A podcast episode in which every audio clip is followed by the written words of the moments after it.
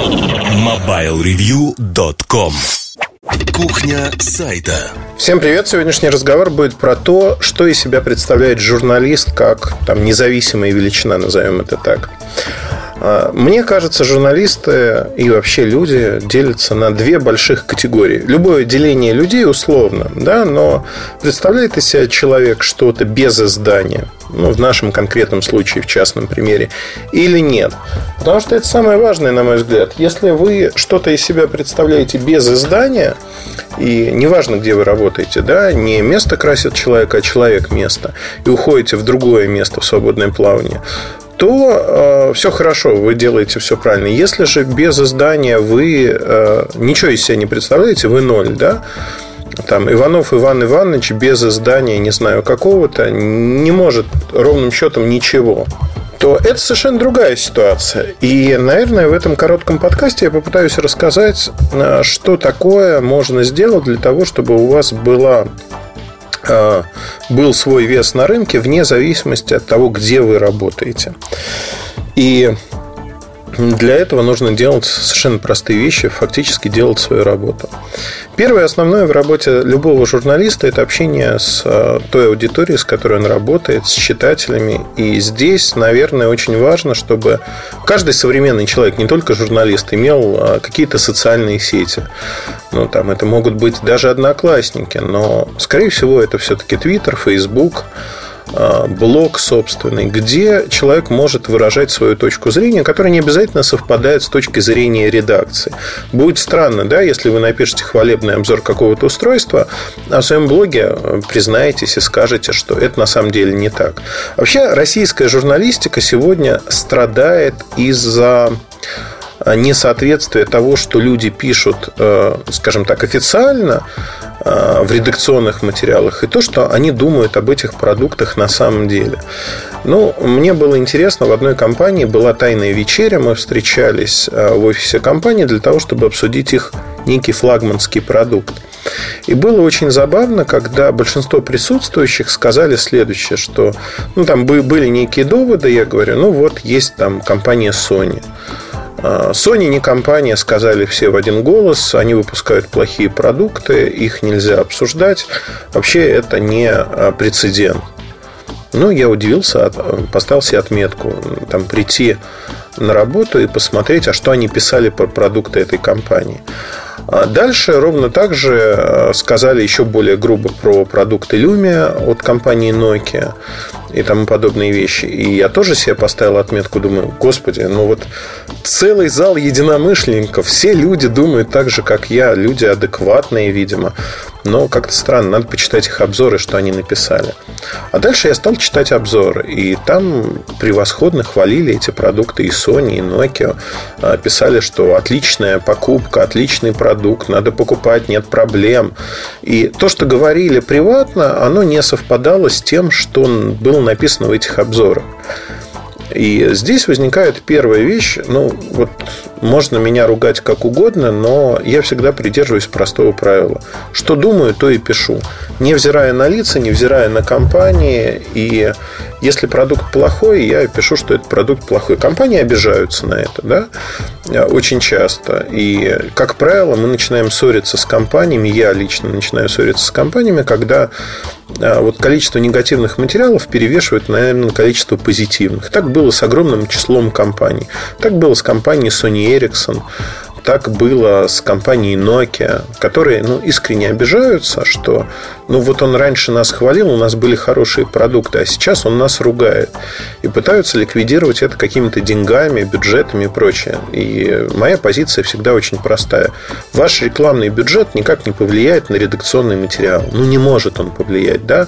И я совершенно спокойно могу смотреть в глаза людям, которым я не рекомендовал покупать какашку, потому что мне кто-то заплатил за рекламу рекламу на сайте, и э, в моих глазах она превратилась во что-то другое. Я думаю, что я сейчас с огромным интересом буду наблюдать на то, как будут хвалить э, на перебой те или иные издания Nokia X в обмен на рекламные бюджеты компании Nokia, которые достаточно большие. Ну вот пока запалилась э, только одна, один обзор. Это Hightech Mail.ru. В обзоре написано, что это оптимальная покупка в своем сегменте, что это хороший бюджетный смартфон, не лишенный ряда небольших, незначительных недостатков и прочее, прочее. В обмен на рекламную историю люди а, обманули своих читателей. Совершенно ну, четко сделали это. Но во времена существования No Mobile эта проституция существовала и там. Да? То есть люди в обмен на какие-то копейки меняли свое мнение. При этом самое смешное заключается в чем? А, тот же Hightech Mail.ru про бюджетные смартфоны, как правило, не пишет, в отличие там, от Mobile Review, где мы пишем постоянно про разные а, бюджетные смартфоны, подробно, много, и часто нас за это ругают, что всякая китайщина, которую покупают люди в больших объемах. То есть мы пишем о том, что интересно людям. И здесь, в общем-то, когда неожиданно начинают всплывать под какие-то рекламные кампании обзоры каких-то устройств, которые оказываются неожиданно хорошими, да, возможно, люди так думают, но думают они а, все-таки в обмен на что-то. Ну или друг, другая история, да, вот э, часто меня ругают, говорят, вот он продался Samsung, еще что-то. Samsung не является основным рекламодателем Mobile Review. Более того, самое смешное заключается в том, что это никак не влияет на редакционные материалы. Пока выпускают хорошие продукты, говорим хорошие, ну там вот Samsung Gear, приоритетный продукт, который в том году сильно рекламировался. В обзоре написано прямым текстом. Вообще покупать нельзя. Это не продукт, это нечто непонятное. Да, и когда я об этом написал, то почему-то не было возгласов, что Samsung там проплатил эту статью, еще что-то. Та же самая история про Galaxy Fit тоже сырой продукт, о котором и написано сырой продукт. Но мальчики-проститутки, которые пишут те или иные вещи в угоду рекламным бюджетам, они же не могут кого-то ругать. Они не могут ругать по одной простой причине, что они не свободны. И вот эта несвобода проявляется во всем, к сожалению. Они не могут а, поругать продукт, они не могут сказать, что продукт плохой, вот откровенно плохой. Это всегда какие-то полутона, чтобы, а, вот знаете, была возможность там поработать с компанией. Нет резкой позиции, нет своей позиции, скажем так.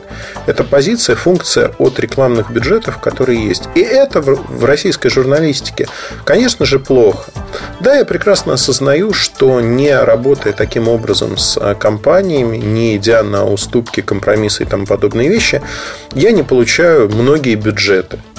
Но а, с другой стороны, и все равно, да, а, люди вокруг говорят, что ну вот, вот все равно продался еще что-то. Но а, я работаю, наверное, для той аудитории, которая понимает, и эта аудитория достаточно большая, которая понимает, что есть человек, есть компания, есть издание, которое стоит на позиции того, что мы то есть нас мажут-то говном вместе со всеми. Но мы стоим на позиции того, что мы работаем для людей для людей, чтобы люди сэкономили свои деньги. Это неправильная, наверное, позиция, потому что в конечном итоге все равно тебя клеймят со всеми и даже больше. А особенно, когда вот эти а, мальчики с рынка начинают клеймить тебя в том, что ты не делаешь, а делают они, ну, клеймят так, с размахом, что называется. Ну, это неприятно, с одной стороны. С другой стороны, это никак не может повлиять на то, что мы делаем это не в их силах, и это просто наша убежденность, что надо говорить правду, как вот реально обстоит на деле. Да, теряя при этом, возможно, деньги, потому что это не про деньги история. Вот такая позиция, она очень сложная. Она всегда сложна, но общаясь с людьми, общаясь с э, читателями, с аудиторией, вы можете высказывать свою точку зрения, которая найдет или не найдет у них отклик, не суть важно, но я предпочитаю с людьми общаться. Например, в Фейсбуке я присутствую номинально, я его практически не читаю, в Твиттере я постоянно стараюсь ответить на все твиты, которые я вижу, для меня не существует неудобных тем, я пытаюсь отвечать практически на все, если человек не переходит определенную грань. Если человек хамит изначально, и ну, я не вижу смысла вообще в таком общении. Ну, то есть, и когда такие люди, они сначала нахамят в вопросе, а потом начинают говорить, что вот он не отвечает потому-то. Я не отвечаю в данном случае по одной простой причине. Я не вижу смысла общаться в хамской манере с кем-то с человеком, который хамит. Ну, в этом смысла нет никакого. Крайне редко отвечаю на такие вещи. Значит, а второй момент, что, ну, конечно, иногда там поездки, командировки не доходят руки, что-то пропускаю. Бывает такое. Обычно человек пишет второй раз, отвечаю в почте, тысячи писем ежедневно, не могу отвечать всем. Вот что-то вижу, есть минутка ответить, отвечаю. Но самое главное, пожалуй, в том, что если вы хотите как журналист состояться, вам с аудиторией надо работать. Не надо жить в замке слоновой кости, замыкаться и не отвечать. А, очень часто на YouTube в комментариях мы их вообще не читаем, не отвечаем, то есть не смотрим даже. Потому что там помойка, которую создала компания Google изначально. А, то есть мы не считаем это частью там, наших комментариев. Комментарии на сайте модерируются в том или ином виде, там мат и прочее уходит. Если говорить о происходящем в сегодня, о происходящем в мире журналистики, вот это деление, оно существует, к сожалению. И большинство живет, ну, так как живет большинство. Правильно это или нет? Наверное, неправильно.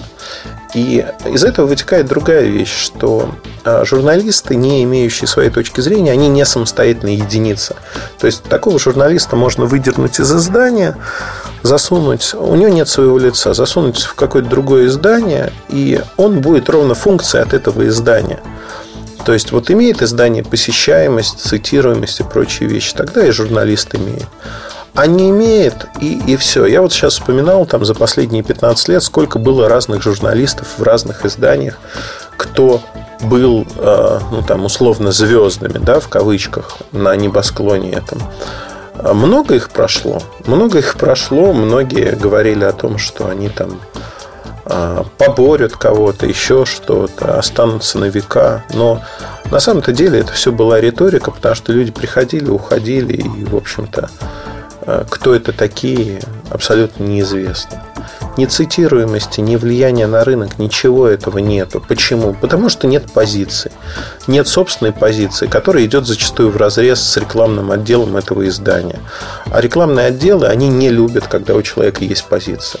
В рамках Mobile Review у каждого человека есть своя позиция. Он что-то любит, что-то не любит. Он выражает свои мысли так или иначе.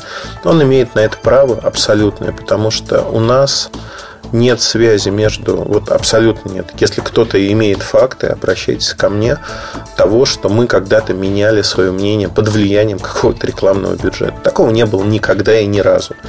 На моей памяти э, приведу даже такой пример, что с компанией Microsoft полгода мы вели блог на сайте Mobile Review про Windows Phone, и это не мешало выходить э, статьям, критичным статьям о бизнесе Microsoft одновременно с этим, да, и это никак не влияло. Я не знаю, о чем думала компания. Думала она, что даст она этот небольшой бюджет и все изменится, или даст она большой бюджет и все изменится. Это не вопрос бюджетов, это вопрос принципиальной изначальной позиции. Да, понятно, что другие работают иначе. Там начинают хвалить. Да, понятно, что другие берут просто тупо за обзоры устройств, которые э, считают, ну там, неинтересными по какой-то причине для себя деньги, или там не упоминают компании, если те не платят какие-то деньги и прочее, прочее. А, да, это распространенная практика на российском рынке. Мы так не работаем. Если мы находим, что этот продукт интересен для наших читателей, мы совершенно бесплатно пишем о нем. Это не значит, что мы будем писать о нем ежедневно, но, как правило, обзор этого продукта, он выходит, ну, там, как редакционная статья, где честно написано, что мы об этом считаем.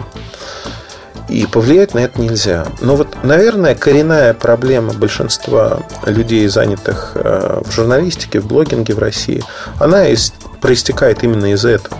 Она проистекает из отсутствия собственной позиции. Отсутствие собственной позиции, как правило, говорит о том, что человек не интересен, не очень интересно то, что он делает. Вот это проблема. И с этой проблемой надо бороться. Будьте интересными людьми со своей жизненной позицией. Рассказывайте то, что интересно вам, то, что может быть интересно вашей аудитории, другим людям. Таких тем очень много. Не надо сваливаться в тенденциозность, наверное. Хотя вы можете это делать. Но пусть у вас будет своя позиция. Пусть она даже будет ошибочной. Но главное, чтобы она была. Не надо быть ни рыба, ни мясо, когда вы как флюгер, в зависимости от того, что происходит вокруг, то в одну, то в другую сторону. Это самое противное, мне кажется. То есть консистенция, то есть когда ваша позиция не меняется, то есть вы последовательны, последовательность ваших действий, она очень важна. Важна во всем, что вы делаете. И э, еще хочу сказать, что для журналиста, для человека, который профессионально пишет, конечно, иметь собственный там, блог, твиттер или подобные вещи очень важно. Редакции меняются, но ваша аудитория будет знать, где вас найти, если поменялась редакция, если у вас нет своего издания. И, в общем-то, найдя вас в этом месте, они узнают, что вы перешли на работу там куда-то еще. Это самое важное сегодня для журналиста, потому что для меня показатель, когда журналист говорит, я настолько устаю писать на работе, что там вести свой блог, твиттер, там общаться с кем-то, я не хочу, не буду, потому что это такая трата времени. Но это говорит о том, что человек просто временщик, он пришел временно, он не хочет тратить, э, ну, Понимаете, есть а, подмастерье, есть мастера. Подмастерья зачастую мастеров не превращаются. Чего-то не хватает в характере, чего-то не хватает в умениях. И это очень важно. Это очень важно, чтобы вы понимали, зачем вы это делаете. И вам это доставляло кайф, удовольствие. Чтобы это было в охотку. Чтобы вы, вот, например, записывая подкаст, не из-под палки это делали, что вот мне нужно записать подкаст. А делали это в охотку, как делаю это сейчас я. Для этого надо настроиться. Для этого надо определенным образом жить. Но, тем не менее, это дает очень и очень неплохие результаты. И, на мой взгляд, вот это самое важное. Не знаю, мне кажется, получился подкаст такой, кто-то подумает, а, опять он там обличает кого-то, самого рыльца там в пушку, наверное, поэтому он разглагольствует на эту тему. Нет. Но ваше право думать, как опять-таки, не оправдание. Ваше право думать, как вы хотите. Я в этом подкасте хотел рассказать о том, что имея свою жизненную позицию в журналистике, да и в жизни это не повредит, имея свою жизненную позицию, с которой вас не столкнуть никакими деньгами, никакими посулами, никакими поездками или чем-то подобным, подарками, вы сможете высказывать свою точку зрения и быть интересным для других людей, для читателей. Читатели ждут, что вы сделаете эту работу, что вы будете принципиальны во многих вопросах. Подразумевается, что журналистика должна быть такой. Сегодня беззубая российская журналистика, она не принципиальна. Самоцензура огромная. Цензура на уровне редакции огромная. И, конечно, рекламные отделы диктуют, что делать, что не делать, что, в общем-то, для многих журналистов становится удобным образом существования. Деньги платят, теплое место, но меняют они редакцию и исчезают с небосклона какие-то имена, уходят в другие места, временщики на которых ссылались другие люди, говорили, вот этот человек там что-то говорит, пишет, еще что-то. А на самом деле временщики. Таких на моем веку было уже ну, огромное количество с 97 -го года. Сколько же это лет-то уже? 17 лет получается. 17 лет я в профессии и промелькнуло огромное количество людей. Возраст, конечно, ни о чем не говорит, а потому что вы стоите ровно столько, сколько вы стоите в данный конкретный момент. А в журналистике это правило не приложено, потому что а, нельзя почивать на лаврах, надо постоянно работать в том числе над собой. Ну вот коротко вот так рассказал про то, что происходит. Оставайтесь с нами, слушайте кухню сайта. Тут много, как мне кажется, интересных мыслей о том, что происходит, как происходит, почему. Удачи вам, хорошего настроения. С вами был Ильдар Муртазин. Привет, пока. MobileReview.com Жизнь в движении.